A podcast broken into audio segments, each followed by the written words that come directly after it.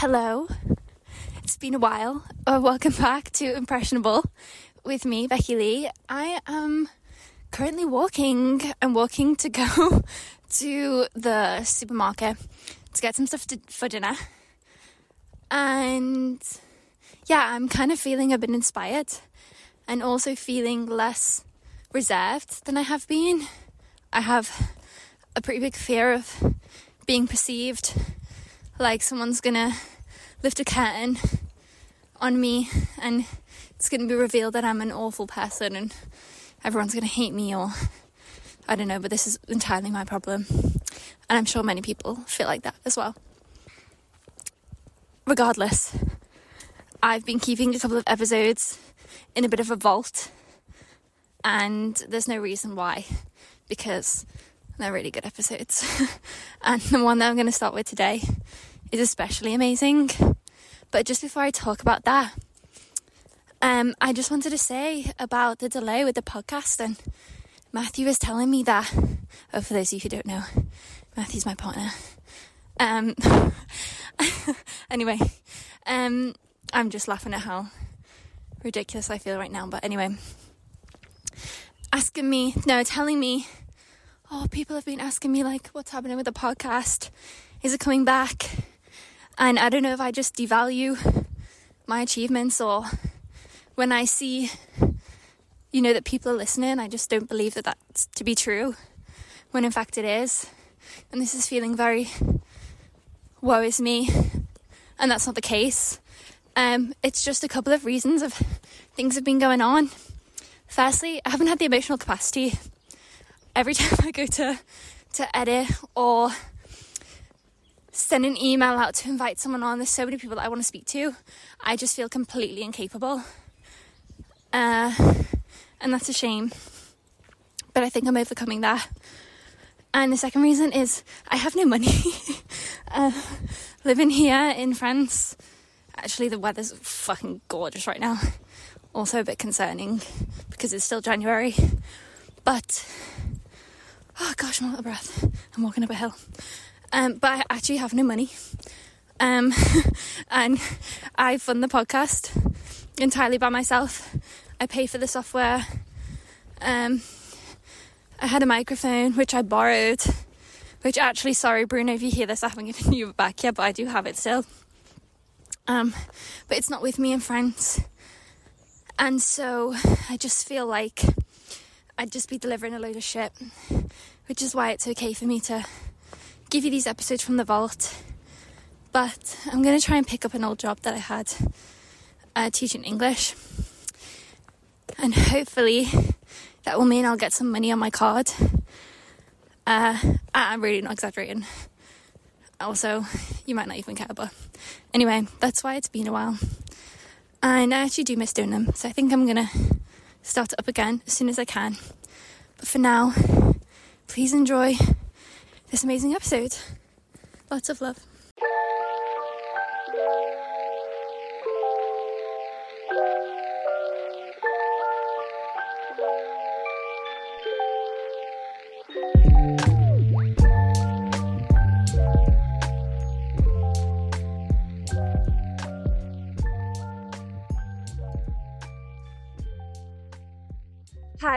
Everyone, welcome back to Impressionable.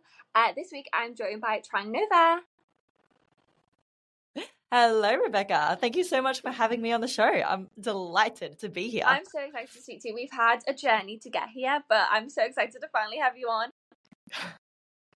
yeah, for sure. Like, you know what? The time is just meant to be when it's meant to be. And here we are. We're going to have a fabulous conversation, I'm sure. Oh my God, I love the positive energy already. Um, and for those who don't know you, can you give a bit of an intro to who you are and what you get up to? For sure. I love this question because every time I answer it, I actually answer it differently because there are so many different parts of me. Like, you know, what comes to mind right now is, you know, obviously I am a mentor and speaker for women who are hungry to pivot and build their dream business of impact uh, and ultimately like fulfill their purpose and potential. Uh, but also like I'm I'm living and traveling abroad at the moment, so I am also an adventurer. I'm also a traveler. I'm also you know a friend, a daughter, a sister, like essential goddess, I would say as well. And like just all the different things that make up me. And I'm starting to really own and introduce myself as all of these things mm. because our profession isn't the only thing that we are. Um, and all of us is so beautiful and needs to be honored. Oh, 100%. I love it when people don't introduce themselves based on what they do, rather like who they are. I I agree completely. Yeah, yeah. And I forgot to mention, here's another one that I've really been leaning into.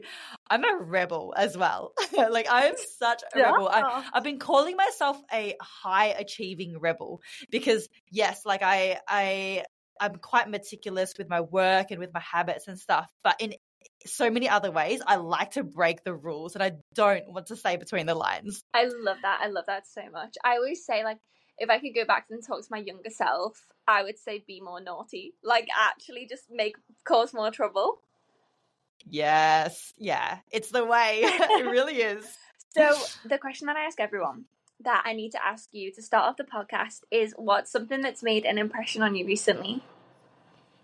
Mm. Oh, this is a good question. You know what? What's made a real impression on me recently is actually a cat. Oh. So one cat has actually inspired me recently, and I obviously need to give the context to this. So uh, I'm living, uh, I'm from Australia, uh, born and raised in Australia, but I'm currently living in Bali. And like many other Southeastern Asian countries, there are so many cats and dogs, like a lot of like strays, and then a lot that are adopted as well. And I've made a friend with this incredible uh, local here who has such a big heart that they have adopted 12 cats. And they have 12 cats and every time i go over to their house it's like a cat cafe pretty much. Um, and the thing with observing 12 different cats is that they all have their own behaviors. Mm. and most of them hang around the house and most of them stay in that vicinity of home but there is one particular cat, and her name is Avocado. and she is interesting. I didn't meet her until very recently because she is never at home. Like she will just disappear for months at a time.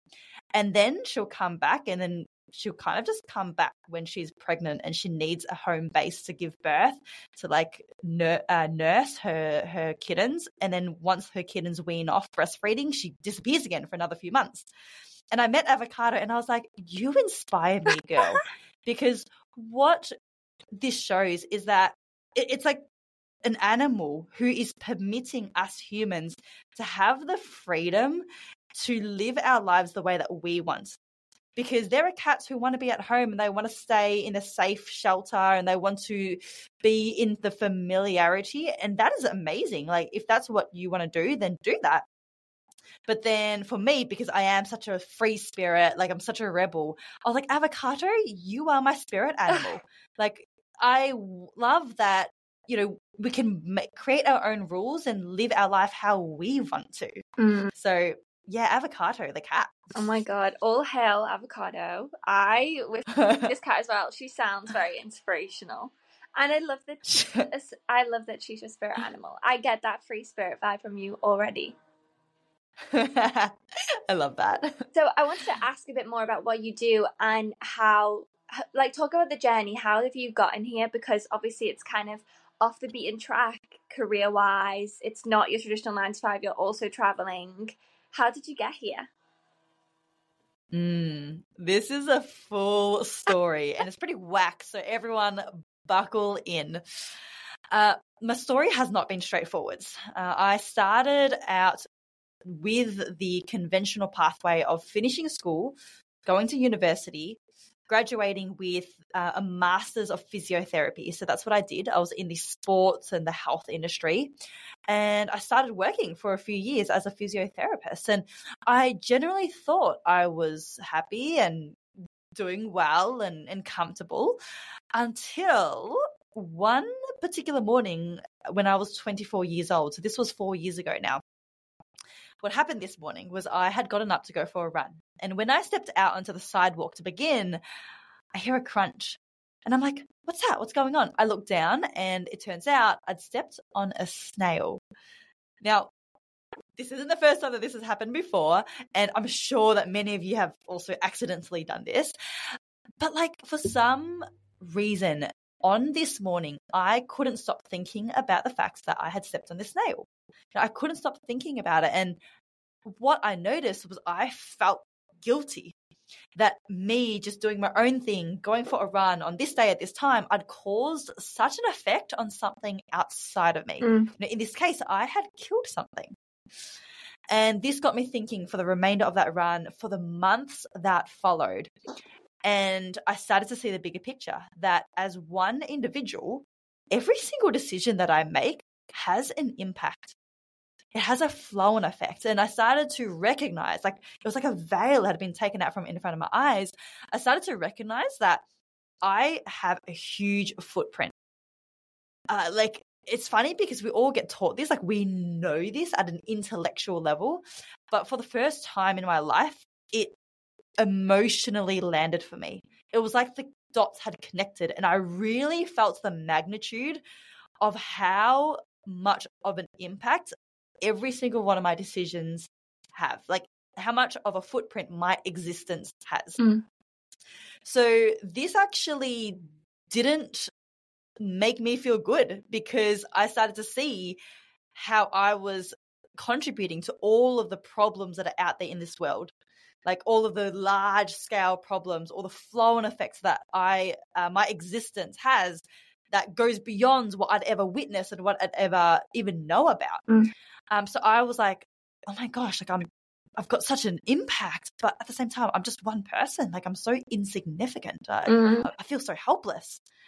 And I started to think about ways that I could have more of an impact. And I wanted to expand and I wanted to become more and do more than uh, just working in the realm of sport and just working in the realm of uh, helping people with their pains and, and their fitness. Um, I felt like I wanted to use my lifetime and in particular my profession to have more of an impact. So I was confused what I should do because I was like, I know that I want to have more of an impact, but how? And I remember asking my business mentor at the time, like, what should I do? Should I do more volunteering? Should I start a non for profit? And I remember what he said was so profound. He was like, Trang, you want to make a difference, right? Well, what if the you don't have to be on the front lines to make a difference? Like, what imagine if you were in war times. You could become a doctor and work in the hospitals to help the soldiers, right? So be on the front lines. But could you also make a difference by being the person who steps away from the action and ends the war?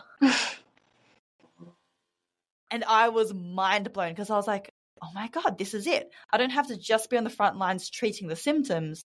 I can also be the person who treats the root cause of the problem. Mm.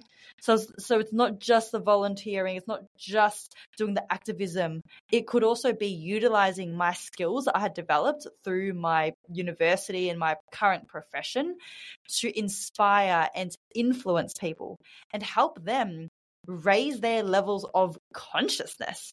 Um, because how I saw it was all these different problems like humanitarian environmental uh you know all like all the you know wildlife animal welfare all these different problems are different spokes of the same wheel and the core of that wheel is human consciousness. Mm. that's how i saw it. Um, because yeah humans have so much power the world is currently in the hands of humanity. So if i if more people became conscious more heart centered more purpose centered then I could see more individuals leveling up, humanity leveling up and thriving, and then therefore the world thriving for all forms of life and future generations. So that's when I stopped doing just the sports work. And then I started doing mindset and life coaching. I started doing more business mentoring so that people could then serve their purpose through the vessel of business. That's so cool and so interesting. And I have so many questions, which takes me off of the podcast plan. so I apologize. Something that we, we did say we did say this could be a three hour conversation, know, didn't we? Oh gosh. Um so I apologize in advance. I'm sure we'll get through them. But you know, something that you were saying that struck me is like, how did you deal with like that dichotomy of the butterfly effect and you know all these choices having like such magnitude but at the same time the constant messaging of like you know what i'm gonna do won't make a difference like do you ever get people that come to you and they're like oh i'm vegan for example but like i can't save the world by just me being vegan do you know what i mean Oh, absolutely. Because that was my journey. Um, the day that I stepped on that snail, the most the first connection that I formed in my head was, oh my god, I feel so guilty about this one snail, yet I eat meat mm-hmm. and dairy every single day. So I actually went vegetarian. I did go vegan, and I felt the weight of that responsibility. I felt like I could never do enough, and the pain of imagining the suffering that's out there felt like it was crushing me every single day. Mm. And I actually remember there were days where I just felt so apathetic about doing anything because I was like, what's the point? Mm. Like, what's the point of any of this? There's just so much suffering and devastation out there. I just feel so hopeless. And, you know, I just like, yeah, what's even the point of trying? Uh, and I went all the way down that side of the spectrum where I just, yeah, like was crying and just you know lost in my emotions and then i remember having a conversation with my then partner sharing this with him because he knew that he noticed that i was just not in a good place. So this is why i call this my quarter life crisis. It was like this real emotional spiritual crisis. Uh, and i remember he said well you know the reality is this is happening out there right now. You know like it's already happening. So whether or not you do something, it is the current reality, it is the present. What if you were to do everything that you could within your lifetime? What if you were to do everything with the power that you have? You might not be able to change the world overnight, and that is the reality that you've got to face. But what if you could make the world just that little bit better mm-hmm. because you existed? And that lifted me out of this dark place because I was like, okay, well, if I were to give up, then nothing is going to change. Like, if I were to do something, that is going to be better than nothing. So then that got me from feeling helpless to feeling empowered. Mm. That, sure, I, I can't change everything, but I can do my part. And my part is the best that I can do. Yeah, 100%. And I think when you feel like you're taking action, it can kind of squash some anxiety that you might have around the environment or, yeah, what's going on in the world. So I completely agree. And something I also wanted to talk to you about was this idea of like a heart's purpose that you talk about and how we can connect to mm. it. I've been kind of like, are all these things intellectual exercises? Do I just need to like think really hard and I'm going to come up with the answer? Or is it more of an like a exploration trying different things or am i completely off entirely both actually it's I believe it is a confluence of all the different dimensions. So, intellectual, understanding ourselves more, like knowing what our strengths are, what our passions are, what we enjoy doing. Mm-hmm. Uh, also, through action, um, because we can hypothesize as much as we want, but we'll never know what the future can look like. We'll never know what an alternate alternative reality will feel like and will be like.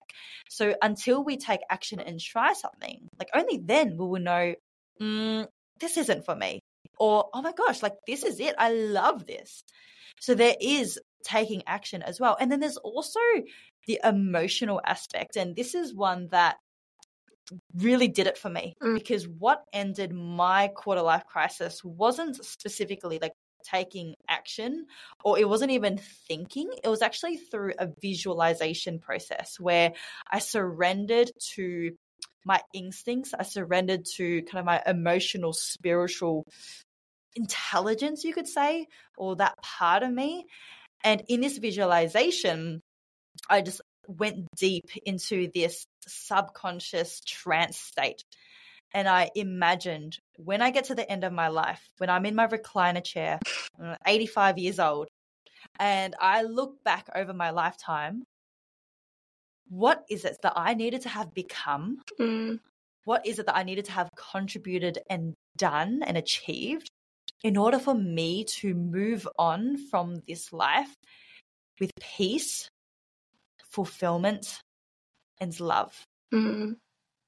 And that gave me so much clarity because at this point, I was about one and a half, oh, it was about one year into this quarter life crisis. So a whole year of just going back and forth, knowing that I want to do more, but also being held back by fear and uh, all the different like logis- logistical aspects of changing careers and starting a business. And what I saw was that my current path was not it. Mm. And me continuing to going into work every day and just teaching people how to do like wrist exercises for their forearm muscles or how to squat just to get the booty a little bit perkier. Yes, there's a role for that. And I think there are people who are extremely passionate about that. And that's wonderful. We need that. But for me, that wasn't it. And I saw so clearly that if I were to continue doing this, I would just go deeper into this self disconnect and this self um, loathing place because I just know that there is more. So I saw that and it just became so clear. And then uh, on the other side, I saw myself doing everything that I can, you know, impacting and spreading a message and creating ripples of change in this world. So when I came out of this visualization, I was like, I know what I need to do it's so clear and nothing matters anymore. Not my fear of judgment, not my fear of failure, not my fear of anything. Like I know what I need to do. And that wasn't specifically like me trying. It was the it was the accumulation of just yeah living trying different things thinking about things planning things talking to different people and then after a year it got to that tipping point where i could do this emotional spiritual uh, visualization that I give to my clients, and it is so powerful. Like I've had clients who've had revolutionary mm. um, awakenings from this one visualization too, and yeah, that was the tipping point of everything just has clicked, and I know what I need to do. Yeah. How did you manage to kind of separate yourself from the noise of others though? Because a lot of the times, if I want to make a change, I'm always like, oh, what will my parents think about this? What will my friends think about this? You know? And I guess when you make those big changes, those opinions can start to seep in. Mm, 100%. And this is, I dare say, one of the most common reasons that hold us back. Mm. So my answer to this, and there are a few different ways, but the the big thing that will make a, a major shift in how we uh, separate ourselves from the noise is actually getting to know ourselves so intimately that the noise just doesn't pierce through our shield anymore. And what I mean by that is imagine that you're really tall. Like imagine that you're like a model and you're 190 centimeters or something, right? Like you know you are tall. It is objectively clear that on the bell curve you are above average in height. But imagine if if someone was like to you, "Oh, like, you're so short. like, it just wouldn't make sense, right? Like, their words just wouldn't touch you because you're like, cool story. Like, I know I'm tall. What do you want? Yeah. like, and then and then it becomes more about them than mm. us, right? It's like we know we're tall, but I don't know what you're seeing, but there's something going on there that for you to think that I'm short. So the reason why I share that example is because that can be the case for every aspect of our lives. If we get to know ourselves and we meet ourselves so intimately in terms of our purpose, in terms of our values, in terms of our belief systems, what we believe is true and what we believe is right or wrong, then we can follow that path with our head held high And even when other people judge us, even when other people have different expectations or question us or give us differing advice, then we can stand our grounds with conviction. Mm. And I've really noticed this because at the start of my journey, when I was going from a university qualified profession to mindset coaching, like I had so many insecurities about it, so many. And I remember early on when I was first transitioning, I had clients dropping off like you know dead flies. Like clients were messaging me and being like hey I, I love what you're doing and good on you but this just isn't for me trang so i'm going to cancel my my subscription. I'm going to Mm-hmm. cancel my my membership with you. And at the start that just fed into my insecurities but as i started to become more convicted in my vision and my mission then i was like what i'm doing is what's going to change the world. So then when people ask me, oh, so what do you do, Trang? Then I can be like, I am a life and a mindset and a business mentor. And I say it so confidently and I can Mhm. observe the significant difference from early on to now. So I'd say get to know yourself and and become real aligned in your actions and in your decisions to your truth. 100%. As you were saying that, I was wondering what the benefits of like having a mindset coach is. So, like for my listeners, who like who's the perfect client? Like who who tends to come to you? Who is like the people that are like, hey, I think I'd really benefit from coaching. What are they usually looking for, and what can you? What do you give, or what do mind coaches in general give back? Mm, yeah, that's a good question. And I want to preface this by saying, yeah, like I am a little bit biased in that in this because of course I am, you know, a coach and a mentor. But the reason why I believe in this industry and I believe in this work so deeply is because I have received the benefits from it. Mm. You know, like when I first started, I was seeking a business mentor because I I didn't understand like this mindset life coaching industry. So I was seeking a business mentor and it turned out that they were also life and mindset intertwined because you know your business is actually an extension of you and it can never outgrow your mindset and your uh, standards for yourself. So it's very much intertwined. Um, and when i did the work with him it felt like i had taken that pill from limitless you know the movie Limitless, where I think it's like Bradley Cooper, like he takes the pill and then he just starts seeing, uh, he's hearing colors and seeing sounds. That's how it felt for me, and I can say 100%. If I didn't do that work, I wouldn't have a business today. I wouldn't even have a business, let alone be traveling and working and just loving what it is that I'm doing. I would still be in my physio job. Yeah. I, I know that for sure. So to answer your question directly, who is it for? The the women who come to me are the ones who know they're made for more. Mm. And sometimes it starts with a very subtle feeling. It's like this little pull, this little inkling of like, is this it? Mm. I, I know that I want more. I know that I can do more. I just don't know what or I don't know how.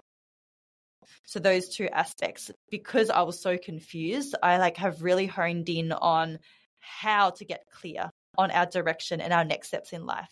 And that's the first step. We've got to know like what mountain we're climbing before we climb it. Otherwise, we work our asses off our whole lives to climb that mountain only to get to the top and realize that we climbed the wrong mountain.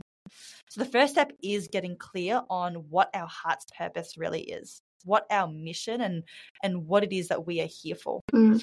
And then the, the the next part is of course the how. Because once we know what we want, the next hurdle is, oh my gosh, but how do I get there? And for a lot of women who I speak to, and you know, I've, I've been doing this for quite a few years now.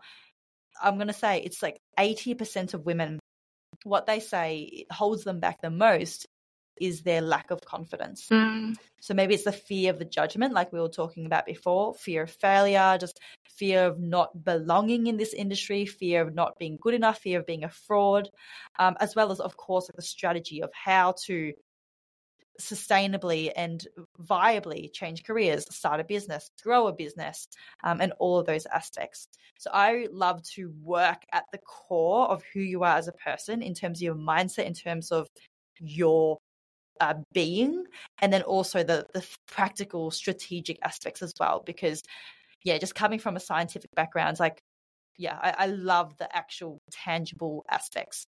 Yeah, definitely. And now I'm like, God, do I need a mindset coach? but I've always felt that, like, I, I just told you before that we, I, everyone, all my listeners know this as well. Like, I'm moving to France. It's like a big thing that's happening in my life, like a huge change, like a complete overhaul. Um, but I was like, yeah, maybe I, maybe I do this move and then kind of like, I don't know. It, the plan was to do the deep work while I'm away and then kind of come back with a little, hopefully, a bit more sense of direction. Wow, that's an exciting move. Thanks. Yeah. Oh, like, and if there's something that I've learned because I've been living and traveling abroad mm. for the last four months, oh my gosh, travel and new countries and new cultures are the best teacher. It is mm. the biggest, like the school of life nothing can beat the school of life. Um, and it is just a, an incredibly expansive journey in every single way. So this is very exciting. Thank you. Thank you. I, I also wanted to ask you a bit about self discipline and how, you know, if we're using the analogy of the mountain, Mm. what keeps us from climbing because there's points where you like you know you reach your head and you're like nah this is too hard i like the I like the straight path where it's an easy walk. How do we yes encourage people to just like keep pushing? Is it about self discipline? Is there times that you can let go? What what's going on? Mm, okay, I love this. This is a big one. um, I'll, I'll try to keep it succinct as much as possible. Um, but starting with, I am a big fan of self discipline. Um, so even though, like I said, I'm a rebel, I'm a free spirit, and I have all those aspects to my life, but I also have the discipline aspects. And I do believe that discipline, other than being like a practice to get the results that you want, other than it being like our form of personal mastery, which is the one thing that we have full autonomy over. So if we can't even as adults master ourselves, then what else are we doing? You know, what else can we do if we can't even master ourselves? Um, but the big thing with self discipline is that it's a form of self respect. Mm. It's like if you respect your mum, then you're going to keep a promise that you make to your mum, right?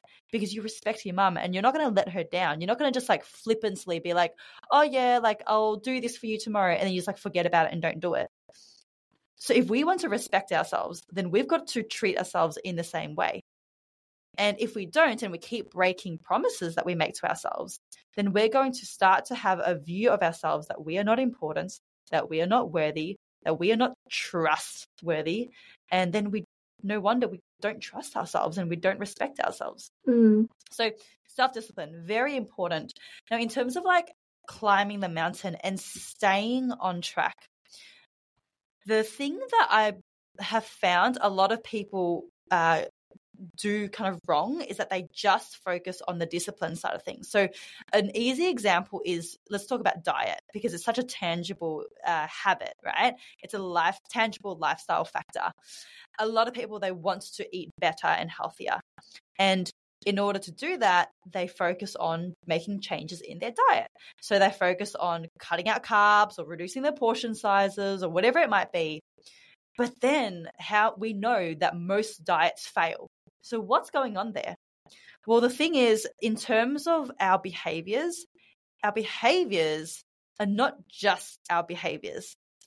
Our behaviors are the final product of eight different filters, you could say, of our subconscious mind. And this is a little bit complicated, but I just want to kind of share that these different filters will affect our behaviors. So some of these filters are our values, our beliefs, uh, the environment that we perceive, our identity, uh, our language that we use. So those are some examples. And if I were to use identity as an example, our identity is something that is very strong. How we see ourselves is something that very much dictates our behaviors. So if we subconsciously see ourselves as someone who, yeah, like breaks promises for ourselves, or we we literally call ourselves a procrastinator. I was talking to someone the other day, and they were joking about how all of their friends know that they're the biggest procrastinator out there, and they're like, "Yeah, I'm such a procrastinator." Well, right there, you've identified as a procrastinator. So, mm-hmm. what do you think is going to be part of your day to day routines? Mm-hmm. Like, you're going to be procrastinating because mm-hmm. it just makes sense to the brain to do the thing that you are.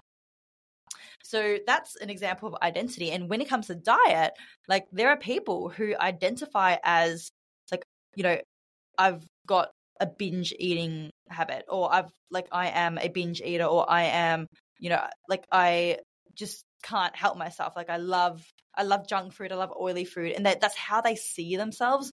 So then it becomes very hard to change that because that's just who they are.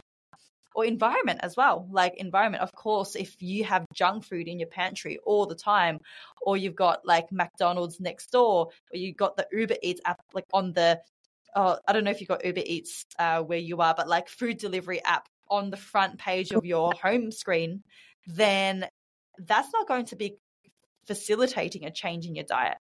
So, to summarize all of that, what we've got to do is we've got to not just focus on our behaviors in terms of discipline. It's not just about um, being strict with ourselves.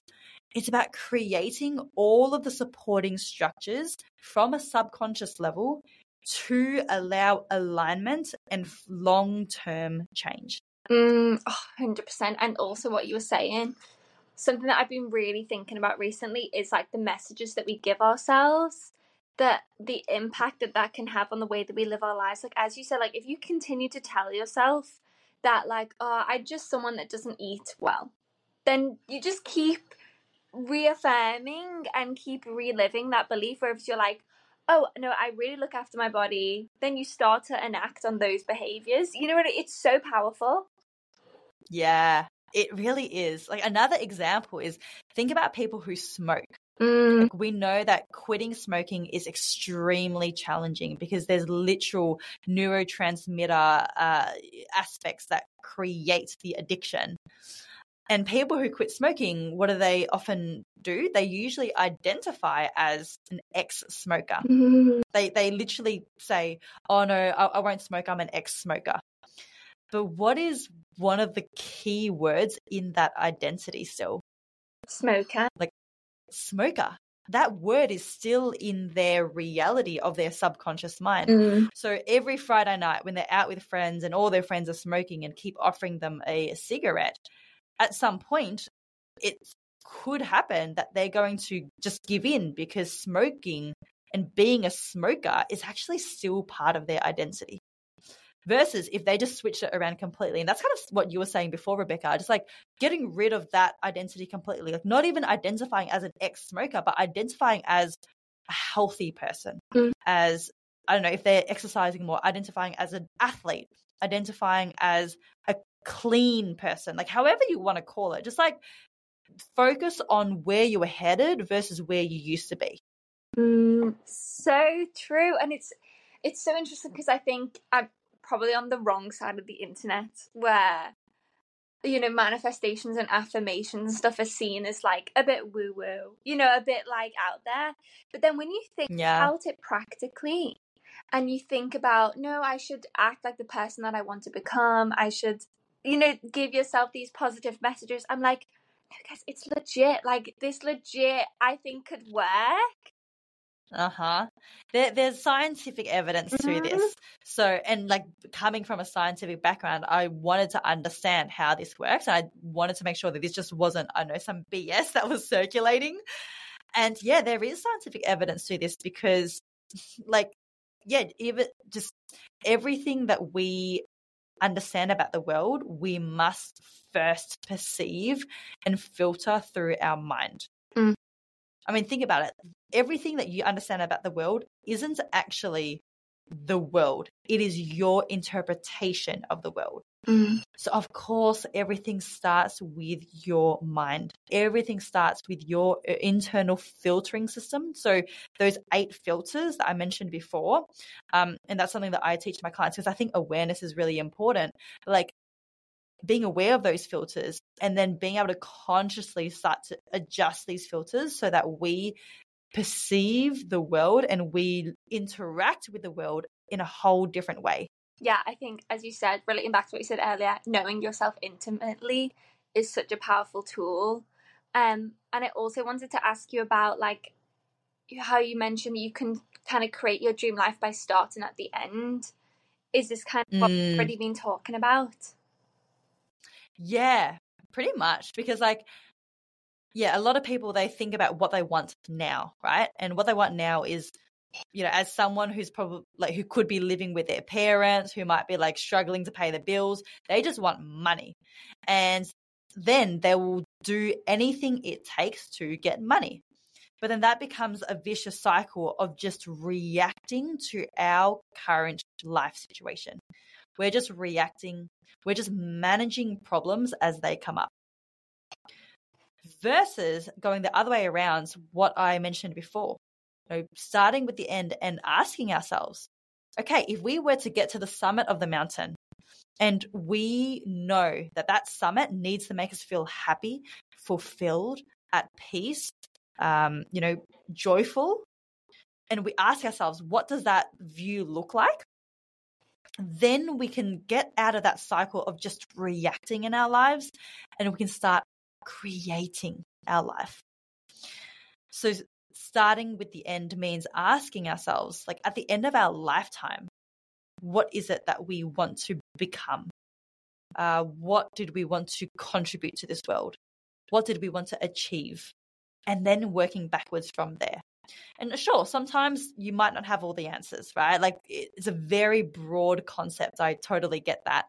But if you do this regularly enough and you start to get to know yourself more, then it becomes clearer. The clouds start to break apart and the view becomes clear. And then you can identify this is the view that I know I want to live my life with. Mm, mm, I love that. I feel so inspired. I can't even begin to tell you. I'm like, like honestly, like incredibly inspired by you. Um, and I know we have to wrap up the podcast soon, but I have a couple more questions. Yeah. So you talk about like the thri- the thriving three. I would love to Mm. learn more about that before we have to wrap it up. Yeah, for sure.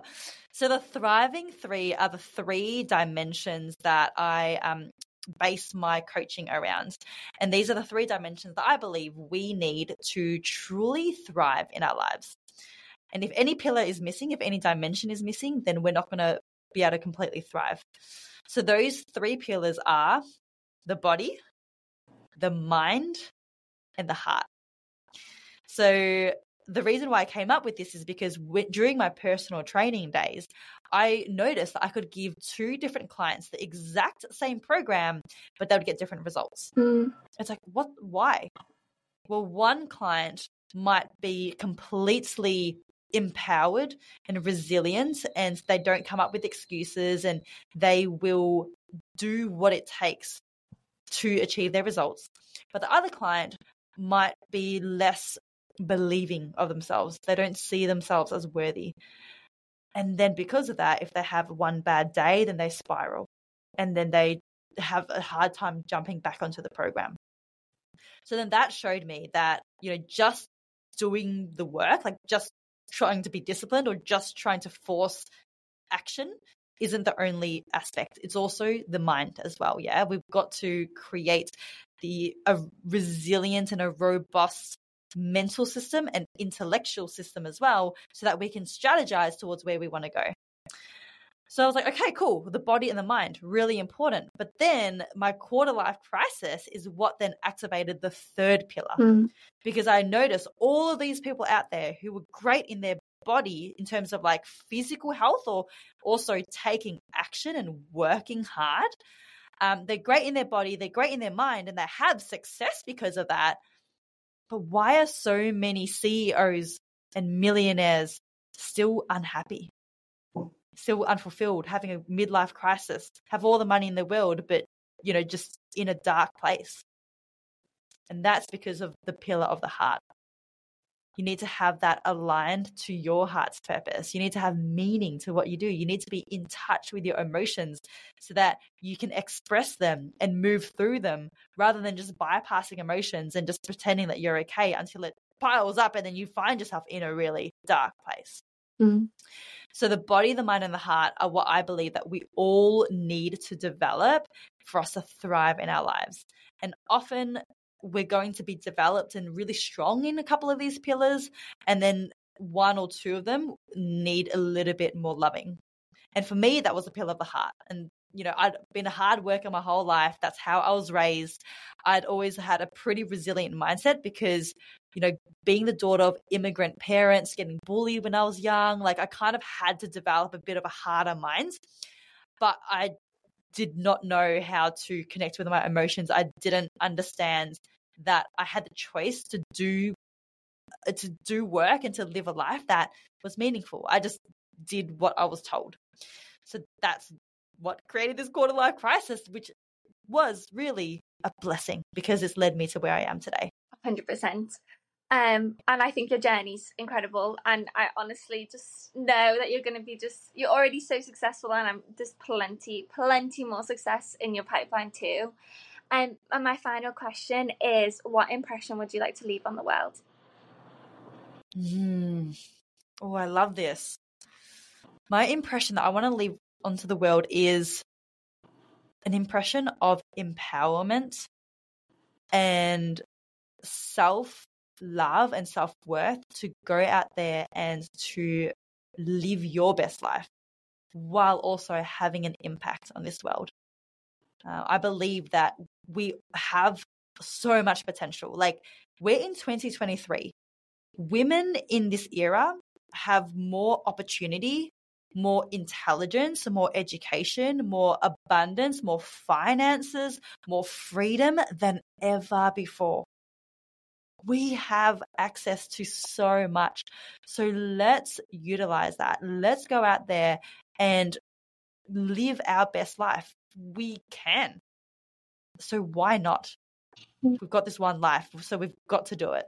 Yes, preach. Completely. Honestly, yeah. And if people want to find you and reach out, where can they do so?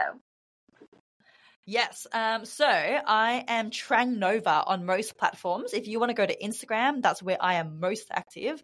That's at Trang underscore Nova. And my website where you can um, see everything that I do is trangnova.com. Perfect. Thank you so much. You know? I'll probably personally be reaching out when when I have money p- past my big friend spend when I've created. I'm gonna manifest coming into loads of money, and then I will use it all to have money from you. I love that. Yes, like go and enjoy France, go and live it up. Um, and that in itself is going to be the best school of life. Like, yeah, I'm excited for you. Perfect. Thank you so so much again. Thank Thank so you, much for listening Rebecca. Impressionable. If you liked us, there are plenty more episodes to listen to that are equally as great. And thank you so much again to Trang. You were amazing. And yeah, if you liked us, you can rate us five stars too, or any reviews that you write, I will read them out, of course, to show my gratitude.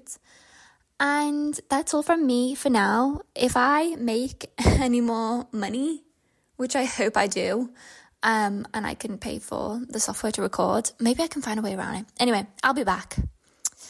Um, hopefully that's good news to you. And yeah, I'll see you when I see you. Lots of love. Bye.